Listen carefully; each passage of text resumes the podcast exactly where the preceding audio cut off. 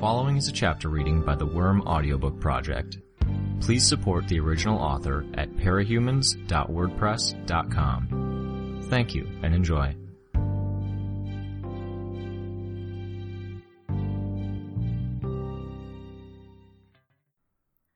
You can call me Weaver. The broadcast ended. A hushed tone took hold of everyone present, a silence that deepened when someone muted the television. The spell was broken by one of the kids, Ephraim. She's going to be a hero? She's going to try, Forrest answered. Charlotte looked around at the collected residents of the boardwalk. It was customary now to have a block party every third night of the week. A mass barbecue, a bonfire on the beach, or some other big meal that would bring everyone together. Community. Skitter's community. Though Skitter was gone, in more senses than one. Taylor had turned herself in early in the day, and word had spread. They'd hooked up a television, the biggest they could get their hands on, and set it up beneath a waterproof tent for good measure. For the better part of the day, they watched. People had stopped by, glancing at the latest news. Any update, however large or small, was met by shouted alerts, by hollers and speculation. Charlotte had taken the day off school, taking only the necessary time to see the little ones off and to bring them back. She wouldn't have been able to focus, anyways, and the schools were still being lenient. And now, finally, this? It's done, Charlotte said. For better or worse. For better, Forrest said. I'm not so sure, Charlotte said, lowering her voice so others wouldn't hear. She's a hero, Forrest said. This is where she's supposed to be. Maybe, Charlotte answered. She couldn't help but think of how scary Taylor had been when she dealt with the ABB thugs. How easily the girl had slipped into her role as a leader of the territory. But even if it's where she's meant to go, they won't necessarily accept her. Doesn't matter, Forrest said. It's out of our hands. We'll wish her the best, give her some moral support if they let her get fan letters, and handle our own business so she doesn't have to worry about us. And speaking of handling our own business, Forrest directed a pointed look at the kids who were sitting around Charlotte. Right, she said. I'll be along to see the lads, Forrest said.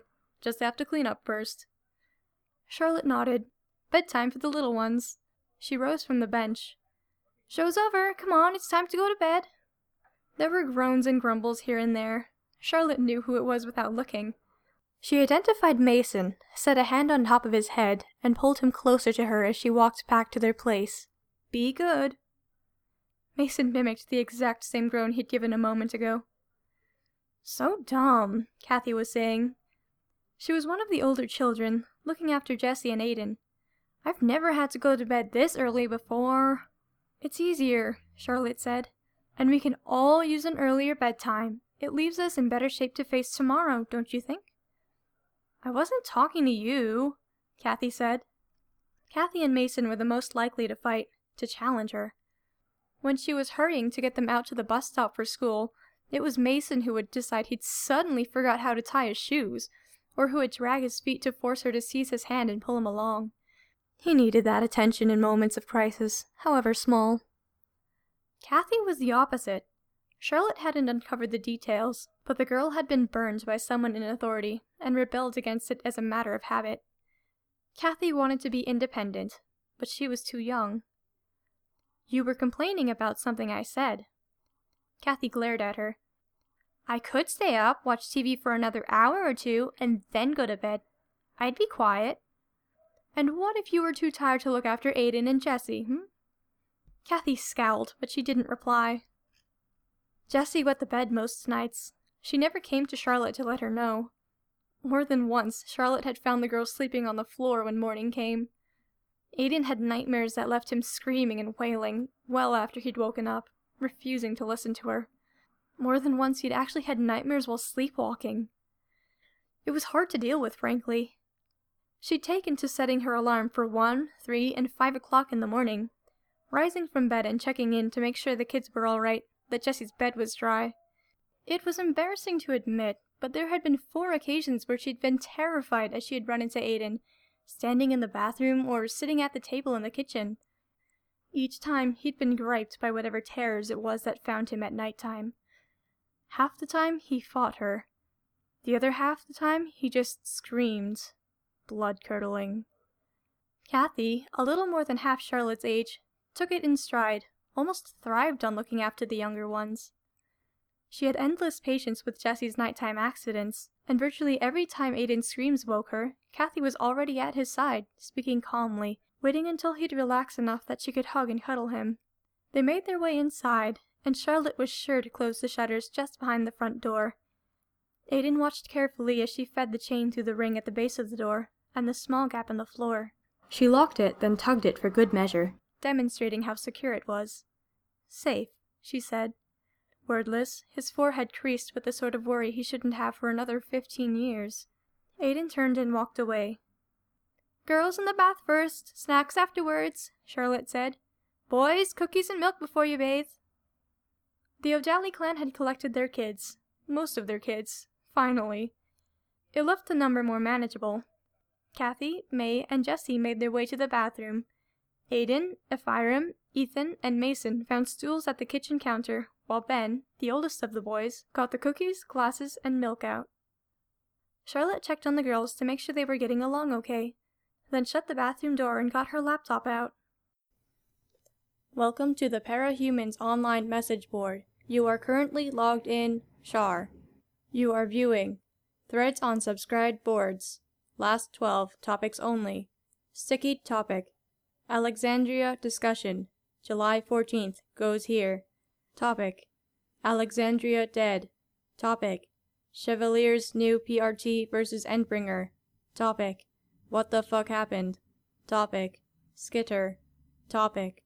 The Endbringers. Thread XXXIV. Topic. Dragon suits. Continued escalation of Cape militarization. Topic. Weaver. Topic. Undersiders. Topic. Alexandria died. Topic. Issues with recruiting villains. Topic. Portal confirmed OK by Chev. 2011-07-14. She's famous, Charlotte said aloud. Because she was on TV? This from Aiden. Because she was a bad guy and she turned it around and decided to be good, Charlotte said. And because she helped beat Alexandria. It's controversial stuff, and I think people are going to be arguing about it for a long time. She's not a bad guy, Ben said, taking a seat beside the other boys. Was too, Ephraim said. She was scary and mean, Ben said. But she's not bad. They're the same thing. It doesn't matter, Charlotte said. She got us pizza, Ben said. That's all that matters to me. That sounds like enough reasoning, Charlotte said, smiling a little. She left the laptop to visit the bathroom, calling through the door. Five minutes, then out! She could hear another grumble from Kathy.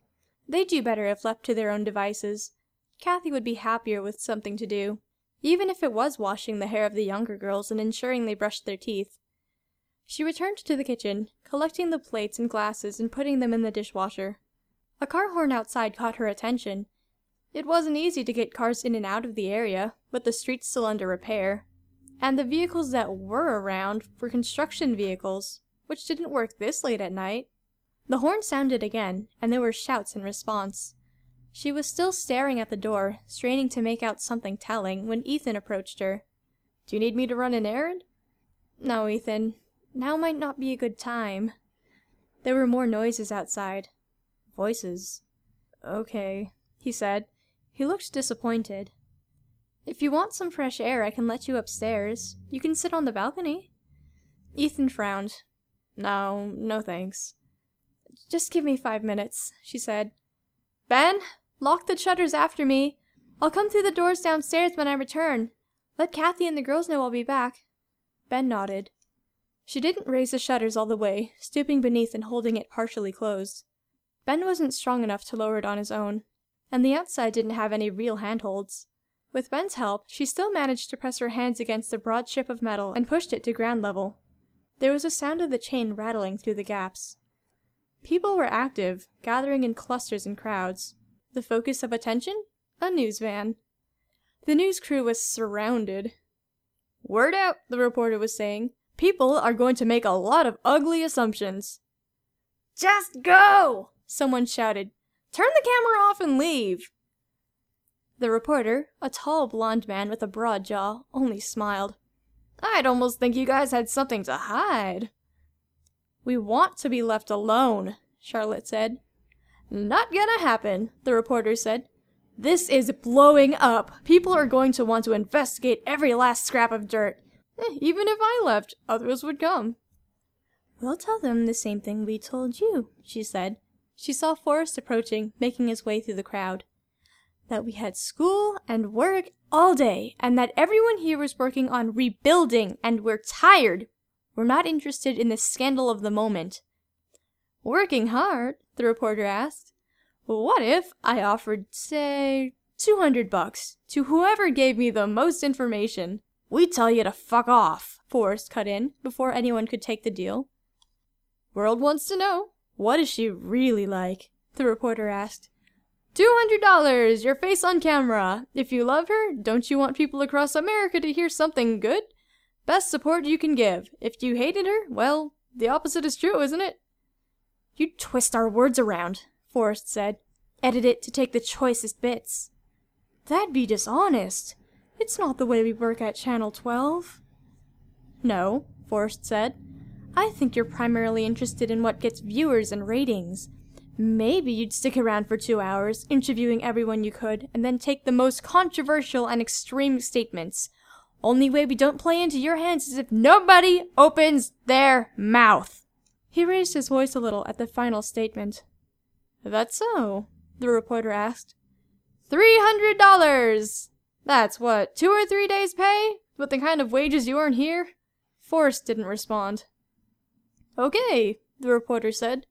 Well, there's nothing stopping us from sitting around, is there? And if someone decides that they'd like to earn a little extra cash, they'd have to be pretty stupid, Forrest said. Property values are set to soar here, and the way things are organized, just about everyone here is slated to earn a property or a share of property somewhere down the road. And you're saying this has nothing to do with the fact that you all worked for a supervillain? I'm not saying anything one way or the other, Forrest said, except that the numbers don't add up. $300 now, or get a share of a place that could be worth millions a few years down the road. People are enterprising, the reporter said. He smiled. And I can be discreet. The public needs to know who's protecting them. He turned, returning to the passenger side door of the van, then paused. We'll be parked on the beach. We can blur out your faces if we need to. It took them a minute to get their camera packed away and leave. Sure enough, they made their way to the beach. Charlotte could see the headlights illuminating the sand. Then they went out, and the van was effectively invisible. Guards, Forrest said. Take shifts. We're not giving them anything. You're wanting to protect Skitter? Someone asked from the crowd. I worked for her, Forrest said. Most of you know that. In a way, I still think I worked for her, even if she isn't here anymore. A lot of us owe her. She brought us as much trouble as she stopped, the person said. Charlotte could see it was a tall man who'd hidden a receding hairline and bald spot by shaving his head. There was only stubble now. She made it possible to rebuild Scott. Everyone's rebuilding. We got a head start, that's all. You're saying that's worth it? Mannequin came here because of her. Burnscar came here because of her. Or you didn't hear? Forrest folded his arms. Scott said, My sister-in-law worked for the PRT. Wears a uniform. She said the Slaughterhouse Nine were here because they were recruiting. They picked a bunch of people across the city, trying to recruit them, and Skitter was one. Obviously. So it's her fault the people died here. The help she gave? She was probably guilty. We don't know that for sure, Forrest said. Bullshit! You were there that first time when Mannequin was in the warehouse on Shell. He was wagging his finger at her. Why? He was there for her. I was there, Forrest said. Remember? I stepped up. I dragged that bastard to where he could tie his head up. I smashed his head with a concrete block. And I won't deny that, Scott answered. I would have been right there with you if I didn't have my wife and kids to protect. We both saw how it played out. Going by what my sister in law said, you wouldn't have had to do that if Skitter had been somewhere else. I would have, Forrest said. I know Skitter, Taylor, Weaver, whatever you call her. We've talked. Talked a lot. I've heard her side of things, and I know you're off base. You're saying my family's lying? Scott asked, raising his voice a touch. Or maybe you're blind. Can't see what's going on because of your own basic underlying bias. Scott approached, moving through the crowd. He was clearly irritated, a big guy, undoubtedly a dock worker, breathing just a little harder than normal. Charlotte found herself biting her lip and backing away as he drew closer.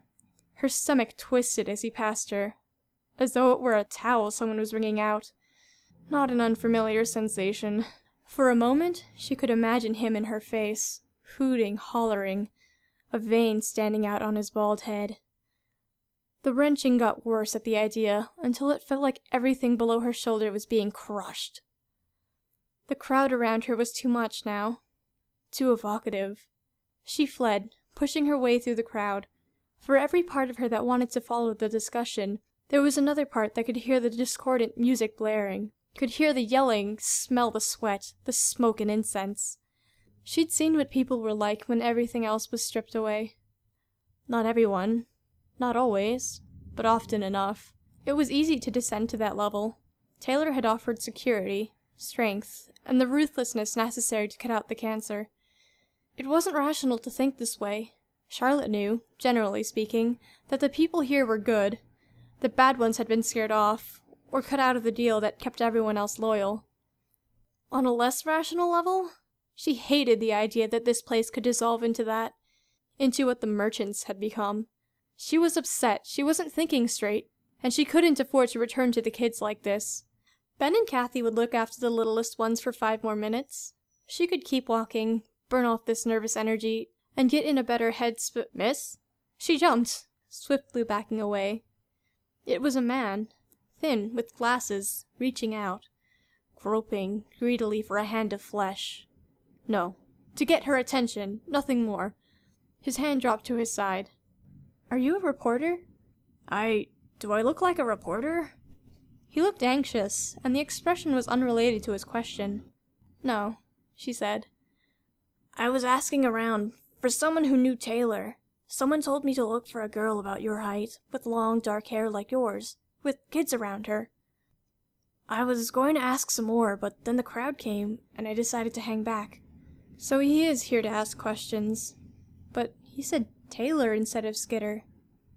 You really aren't a reporter?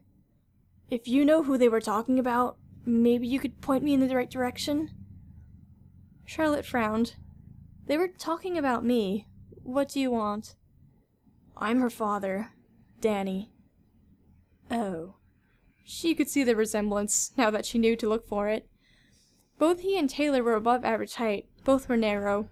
She must have gotten her hair and mouth from her mom, though. Okay, she said. She forced herself to relax a touch. He's safe. Mostly. Ugh. She exhaled as she spoke, and her breath caught. She was still a little out of sorts. Are you okay? She shook her head. Yes. You're sure? A lot to deal with all at once. Yes. She glanced up at him, saw how troubled he looked. Do you drink tea? Coffee. We can do coffee, she said. She reached into her back pocket for her phone. Stand still. He looked confused as she turned the phone his way. The flash went off. What's going on? he asked. Protocols, she said. Protocols? She typed out a text and sent the text, picture included, to Tattletale. I worked for her. Oh. Oh. oh. Come on. Well, um, we'll hear soon if you're okay to come inside. But I have to head back that way anyways. He nodded. Why aren't you with her? she asked as they started walking. Things turned ugly. Oh. Alexandria? I only just found out about Alexandria. Maybe I shouldn't say, but things don't seem to add up. What people were saying before, what happened, And what seems to have happened after? Yeah, she said, though she didn't quite understand. All the way through this, I told myself I'd trust her, that she was the same child my wife and I raised for the last 16 years, that things were muddled, but she was the same person deep down inside. Isn't she? I'm not so sure anymore. The phone vibrated. Charlotte checked. Tattletale. A-OK, treat him well. You're clear to come inside, Charlotte said. She used her hand to indicate a change of direction, leading him towards the beach. All this secrecy, it's necessary? I thought she left. We still have enemies, people who'd want to hurt her by hurting us. We have to stay safe. He fell silent. What? I hadn't really been thinking along those lines. About the greater scale of things. My life being at risk because I'm connected to her. You'll learn, Charlotte said. You'll learn to think that way. Why? I mean, I don't have a choice, but you. You could walk away from this, and you haven't. I can't walk away from this, Charlotte said. I'm probably more tied up in this than you are. How's that? She glanced down the beach. The people who were watching out for those who might talk to the reporter were far enough away. Still, it would be a bad idea to use her flashlight.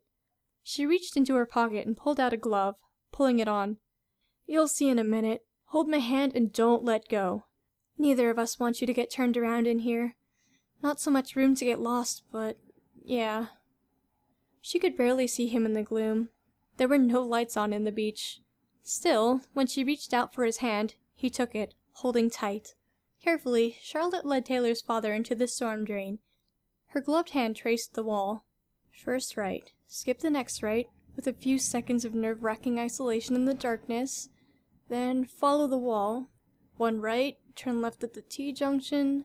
They ascended to the cellar first, and then up to the living room. It's a house? he asked. He looked even more bewildered than before as he took in the particulars the living room with the young girls clustered onto one couch, boys on the other couch, and the floor, the appliances, the stacks of boxed up food that had yet to be unpacked. Children? Orphans, Charlotte said, keeping her voice low. Both May and Ephraim could break down in tears at the slightest reminder of their departed parents. I've been looking after them. You can't do that. Not like this, without certification, others checking in. I know, she said. It's only for a little while longer. This is why you can't leave? Part of it. There's more. This is what she was doing all this time? Taking care of these children? That was only a small part of it. She mostly paid me to look after them and made sure people got the food they needed. She looked after everyone, when they were all in the worst situations they'd ever faced, struggling for food, worrying every hour if they'd be attacked or preyed on, she stepped up. You're trying to defend her, to justify what she did. Only a little. Ethan approached. He gave Taylor's dad a curious look. It's Taylor's dad, Charlotte explained. Danny, Danny said. Oh, Ethan said. He looked down at the floor. Do you want to run an errand for me? Charlotte asked. Ethan nodded, still not making eye contact. Charlotte could see how he'd set his jaw, so stern for a little man. Go tell Forrest that Skitter's daddy is here. And if anyone approaches you to ask questions, you don't answer, okay? No matter how nice they seem, don't say a word and blow your whistle. There are reporters out there we don't want to talk to. Ethan nodded. Don't take too long, she warned. The little boy, no older than eight, opened the front door and unchained the shutters. A moment later, he was gone into the night. Is that okay? Danny asked. A little boy going out alone after dark? The area's safe. The people know each other. It's a community, and the community will look after the kids. Besides, he's got a whistle in case he gets into trouble. It almost looked like he was asking for an errand. He was. Danny gave her a curious look. Charlotte walked around the kitchen counter to get into the kitchen, starting the water boiling for the coffee. She still had a habit of keeping the kettle full for Taylor. Ethan's bottling up a lot of hurt, but he's convinced himself that big boys shouldn't cry, and nothing will convince him otherwise. For now, I'll let him take five to twenty minutes longer than he should when I tell him to go do something, and I won't say a word if he comes back with red eyes and a runny nose. If he needs to find a quiet place to cry on his own, that's okay. There has to be a better way to handle it, Danny said. His eyes were still roving, as if trying to find and identify Taylor's signature touches on the surroundings. There probably is, but for now it works for him, and it works for me. The other kids. She lowered her voice a fraction. They all have their individual needs. Some get aggressive, some internalize it, have nightmares, or, or wet the bed. Others withdraw. Danny sighed. Kids are hard, aren't they? Yeah, Charlotte said. Then she changed her mind. No. No? People are hard to deal with. Maybe you're right, he said. You should really be with her. I was there, Danny said. I told myself that I'd stand by her. And then, all at once, it wasn't her. I've seen her in a crisis after her mom died. She was one of those people who withdrew. When she was bullied at school, she withdrew. But there, at the PRT headquarters, that wasn't her. It was, Charlotte said. Maybe lost sight of who she was becoming somewhere down the line. I don't think anyone would fault you with the secret she was keeping. No, Danny said. I don't think it was her. Not really. For just a minute, she became a monster. We all have a monster somewhere inside us, Charlotte said. Like I was saying about the kids, sometimes it's aggressive, sometimes it finds other forms of attack, and other times it's a cowardly one. Like mine. Danny sighed. You don't agree? I'm still off target? I don't know. I think maybe you're right. I've got my own demons, but whatever monster that was, it was a big one. Charlotte didn't have an answer to that. There was a knock on the shutter. Then it raised a fraction. Forrest stepped inside, growled, and made threatening gestures as the kids practically leapt off of their couches and swarmed him. He gave Danny a funny look. Taylor's dad, Charlotte said. Nice to meet you, Forrest said. He waded through the cluster of kids, and, straight legged, he leaned over to the kitchen counter to shake Danny's hand. Right, Rugrats, if you stand up to pee, get yourselves in the bath pronto. I can pee standing up, May said. A girl at school showed me how. Then, if you think action figures are better than dolls. I think army men are better than dolls, May said. Then let's go with those who'd rather be a baseball player than a princess. I. May stopped short, shrieking as Forrest swept her up in his arms. I get the point, he said. As penance, I'm letting you ride on my shoulders. May squealed in glee. With a blindfold, in the case the menfolk are bashful. Move along, tykes. Ben, Ephraim, and Aiden made their way into the bathroom, followed by Forrest, with May sitting on his shoulders. Forrest practically had to get on his knees to get through the doorway without hitting May's head on the doorframe. The door shut behind him. Coffee will be done in a few minutes, Charlotte said, making sure things were set up. She moved to the living room and beckoned for Kathy to come closer. Kathy scowled but obeyed, sitting behind Charlotte as Charlotte set to brush out her hair. I couldn't recognize my own daughter, Danny said. Every step of the way, I've wanted to help her, but I didn't know how. Did she say anything about me? No, Charlotte said. She could see Danny's face fall. But, she said, she acted on it. When it came down to it, she wanted to spend time with you, even if it meant that all the rest of this was harder. When it came down to it, he said, she chose her friends over me. She chose to fight, to go all out, instead of making a concession and possibly coming home at some point. Bigger things, Charlotte said. I. The rest of us feel a little betrayed too, but we're little more than specks with the sheer scale of stuff she's focused on. Danny sighed. I came here to make a decision, to work up some courage, but I feel as conflicted as ever. Worse, if anything. A decision? Taylor has to join the wards if she's going to join an official team. Her lawyer got into contact with me to let me know that there are certain procedures She needs a parent, guardian, notary, or a person in authority to vouch for her. It has to be someone who's otherwise free of connections to superheroes or supervillains. Someone that knows her and can testify about her character. Do it. I'm wondering if I should. Charlotte gave him a hard look. He took it without flinching. My number one instinct is to keep my daughter safe. If she went to juvenile detention, it would. It wouldn't be good, but it'd keep her out of the line of fire. It'd stop her from going down this reckless path. She'd hate you, Charlotte said. She'd still love you, but she'd be angry. She'd be safe, he said. Charlotte didn't have much to say in response to that. She turned her attention to the girls instead. Five more minutes of cartoons, then bed. I'll fix your hair in just a second, okay, Jesse? Jesse nodded. I could, if it would make it easier, Danny offered. Charlotte felt that twang of alarm at the notion of a relative stranger touching her kids. She could rationalize that this was Taylor's dad, but. Jesse made the decision for her, standing and approaching Danny before sitting beside him. Charlotte tossed the man a hairbrush.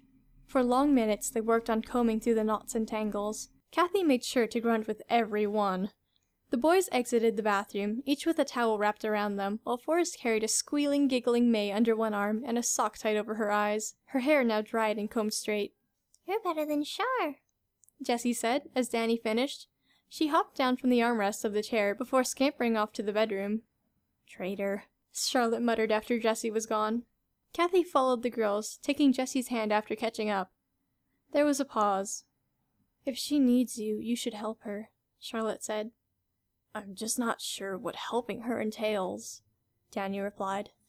Charlotte rose to pour the coffee. Her phone glowed with a fresh text. She stared down at it. Shit, she said. What? Danny asked. Company, she answered. Enemies? Danger? Well, worse. Allies, Sierra said from the front door. Charlotte turned to see her friend Sierra, the girl still had her red hair bound in dreads, but the rest of her was all professional attire. Nice shoes, slacks, a blue dress shirt, and just a little makeup. Sierra approached, arms reaching out to hug Charlotte. Charlotte welcomed the hug, murmuring the words, I missed you. But her eyes were still on the doorway. Tattletale stepped into the front hallway, followed by Grue and the pairings of Imp and Regent, Parian and Flechette. A superhero? Here? After a brief pause, Bitch entered as well, glowering, looking fit to murder something or someone. Her appearance was at stark odds with the puppies that followed her, each at the end of a differently colored leash. Danny stood, eyes widening as he recognized the people entering the room. Long time no see, Danny, Tattletale said. Lisa, he answered. There was no warmth in his tone. Tattletale while I'm in costume, please, she said. She flashed a grin and he didn't return it. Grue extended a hand to Danny. It took the man a second to accept it. He watched the group warily. What's going on? Charlotte asked. Need to watch your phone, Tattletale said. I sent you a string of texts. I was busy looking after the kids and talking with Danny. Right, Tattletale said. She made her way to one couch, then laid down. Damn, hell of a day. Not enough sleep. Already feeling like shit, and then this gets dropped on us. What's going on? Charlotte asked again. You mean what's going on here, or what's going on in general? Generally, our commander in chief just affected to the White Hats. Here, Charlotte said. Why are you here? We're just getting the kids off to bed. Loose ends, Tattletale said. A few here, a few there, Skitter's gone, and she's liable to spend time in prison before she joins the wards, and she won't be able to visit for a while, even after that. I want to get this done as we can, so I can sleep for a few days straight and wake up feeling better. Charlotte frowned. Tattletale had taken up one couch. Grue was sitting in another, and she didn't want to sit down next to him. She was forced to stand, but standing and being part of the conversation meant standing in a place where her back was to Bitch, to Parian and Flechette, who were sitting on stools by the kitchen counter, and to Regent and Imp, who were rifling through the cabinets and drawers in search of snacks. I have to ask, why the puppies? Charlotte asked, glancing at Bitch. Tattletale said too. That's not exactly right, Tattletale said. It's what you said, Bitch responded, sounding irritated. I recommended puppy therapy, Tattletale said. Everyone loves puppies, so maybe it's a way to deal with when we're feeling a bit lonely. Bitch looked at Charlotte.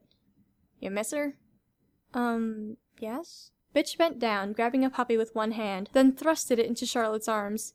She started to withdraw her hand, pausing, then said, It's alone. Of course, Charlotte said. She held the puppy close, scratching it behind the ear. She knew better than to argue the point. You? Bitch asked Danny. No, thank you. You don't miss your daughter? Bitch asked, narrowing her eyes a little. I do. I mean, I think I'll see her soon, but probably. But then take it. For now. He surrendered in the face of her blunt approach, accepting the puppy. The kids, Charlotte said. They've already settled in bed, but I think they'd love to have a visit with the puppies. Tell them it's just for a little while. They can cuddle, but they have to stay in bed. Oh, and they don't know how to play with puppies, so be sure to teach them ground rules, okay? Bitch nodded, then marched off with her new mission, the puppies leaping and falling over each other to keep up. Parian? Tattletale asked. Supervise? Parian nodded. She got down from the stool and was joined by Flechette in heading to the back room. Well handled, Tattletale said. She. She paused as the children in the other room started squealing and shouting. Bitch's barked orders could be heard over the racket doesn't know how to handle this. We're sort of forging new grounds, but I think time's only the thing that's going to mend this wound. I think she's hurting more than anyone right now. Charlotte nodded. Danny, though, said, Isn't that a little presumptuous? I can do presumptuous, Tattletale said. Just trust me on this count, okay? Regent and Imp approached from the kitchen, finding spots on the floor of the living room to sit just to the left of the television. They had arms full of snacks, including the little gummy candies Charlotte had been planning to give the kids in their school lunches. She'd figure something else out. Best not to get distracted. The puppies would suffice as treats for the kids right now. Damn it, they're going to ask to keep them, Charlotte thought. She scratched the puppy that now slept in her arms. Grue stretched a hand in the direction of the pair, an unspoken request for one bag of snacks. Imp replied by hurling a small bag of chips at him, with the same sort of movement that might accompany throwing a baseball, it banked off of his helmet and fell behind the couch. Grue grumbled, but he turned around to grab it. Forrest arrived from the bedroom, pausing a second to take in the crowd in the living room. Okay, let's get down to business, Tattletale said. First, Charlotte, we're backing you up on Taylor's behalf. As of now, the boardwalk doesn't fall into just one person's territory. Parian, Grue, and I will each have a hand in protecting it. As of tonight, it should be the safest place in the city. That's all already handled. You'll have our numbers in case of emergency, but you should only use it if there's real trouble. Supervillains attacking or something like that. This all goes more smoothly if we don't maintain any obvious connections between our groups that can be exploited. Charlotte nodded. Sierra is working under me. She holds the property and presents our legitimate face to the public. Charlotte glanced at Sierra, who nodded. Property? Charlotte asked. Everything we own in Brockton Bay, through a series of dummy corporations, is officially in her name. That includes the areas in the boardwalk that Coil once controlled. From now on, you can contact us through her for all of the basics. I know Skitter arranged a way for those who contribute to the restoration of the boardwalk to earn shares of property. Sierra will see to that. In a pinch, you can also talk to her about funding, big projects, and the like, but I don't think it'll come to that. Forrest frowned. Why not? Skitter arranged for her territory to be taken care of, Tattletale said. She left us some money. For food, to pay people. Not a lot, but things should be sustained by the time we run out. There's more, Tattletale said. She had a lot of money to spare. Some from illicit activities, more from the property we acquired and sold. That's going to you. Wait, us? To the boardwalk. She mentioned getting the ferry up and running again, a new set of storefronts, and pushing for more residential areas. Duplexes, apartments, condos. How much? More than enough. Part of the procedures for joining the ward includes a full background check. They'll find she has a lot of money, much of it illicit, and will empty her accounts. It might not be a problem, but I recently changed to a different bank, so to speak, and they're liable to find Skitter's end of the paper trail, Tattletale said. Charlotte nodded. Something to use to take care of yourself. And the kids, Tattletale said. Charlotte thought to what Scott had said. Had Taylor blamed herself after all? Was this a way of making amends? Part of the measures we have for defending the boardwalk will be the mercenaries I have on retainer, Tattletale said. Non powered individuals, though they have experience fighting capes. They're going to train your people. Train? In hand to hand, first aid, firearms, and tactics for fighting bigger threats. Ethan reappeared in the front hall, hands jammed in his pockets. His eyes went wide as he took in the supervillain sitting in the area where he'd been watching TV not twenty minutes ago. Charlotte stood and ushered him towards the bedrooms. Behind her, Forrest said, That seems like it'll cause more problems than it solves. People are resentful. There's already cracks forming.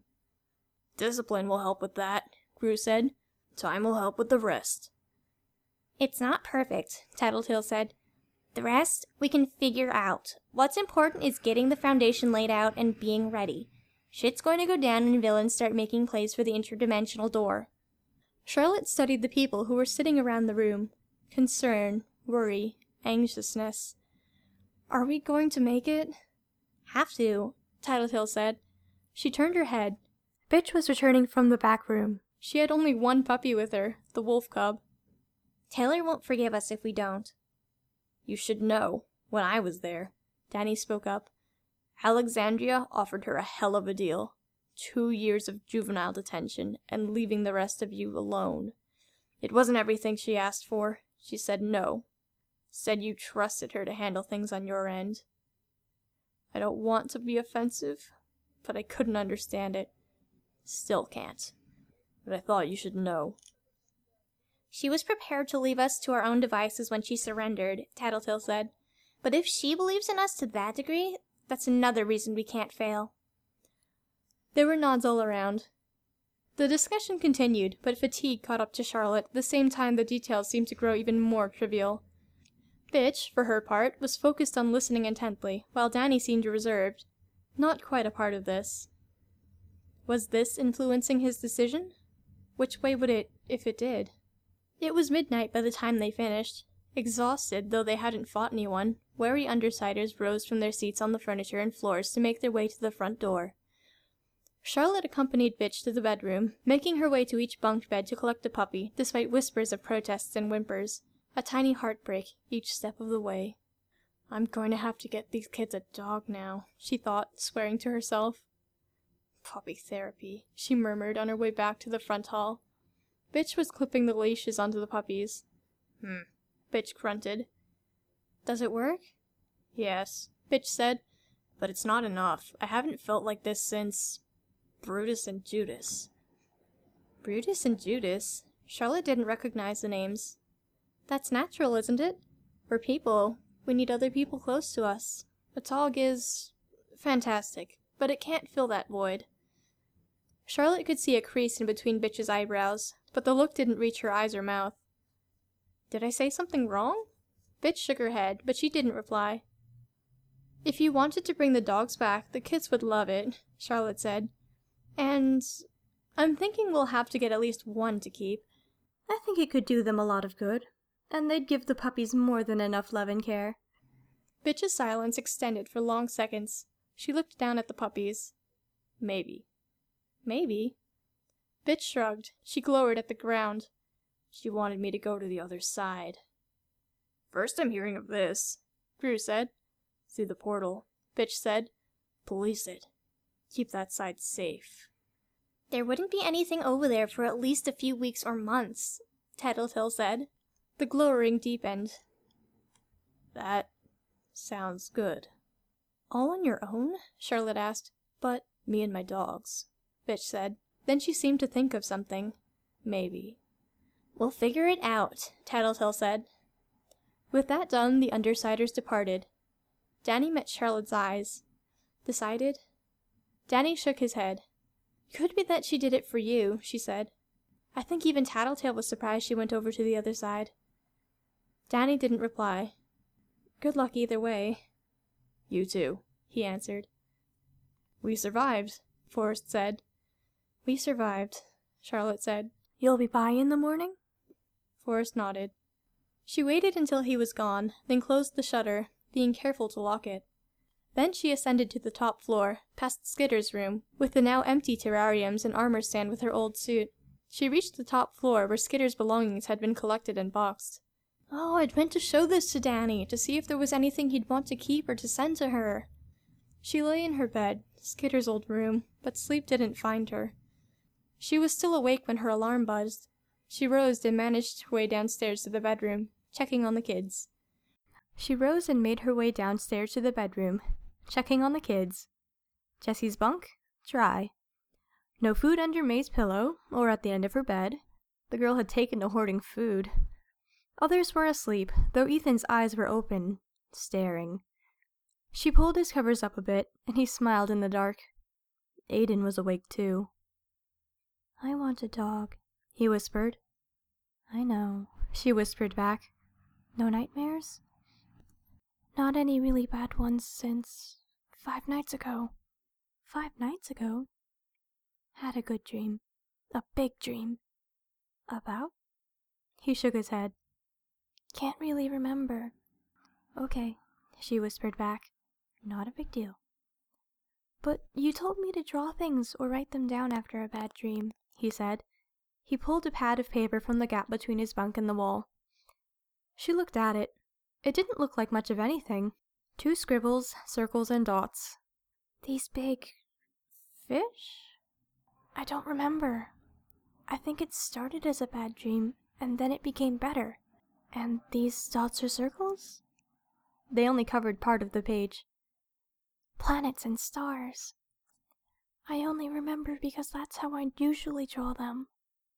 What do you mean you only remember? Forgot. Even faster than I usually forget the bad dreams. She frowned. The way he described it, it put her in mind of something. The day Skitter had rescued her. Someone had had a trigger event, and both Skitter and Tattletale had reacted. The way the two had forgotten, and the things Tattletale had mumbled about while she was recuperating. You don't have superpowers, do you? she whispered. Aiden shook his head. You sure? Yes, he said in a very solemn manner. If it wasn't a trigger event, then what? Five nights ago? I know because it was the night Skitter stayed out all night. I woke up a bit after she came in.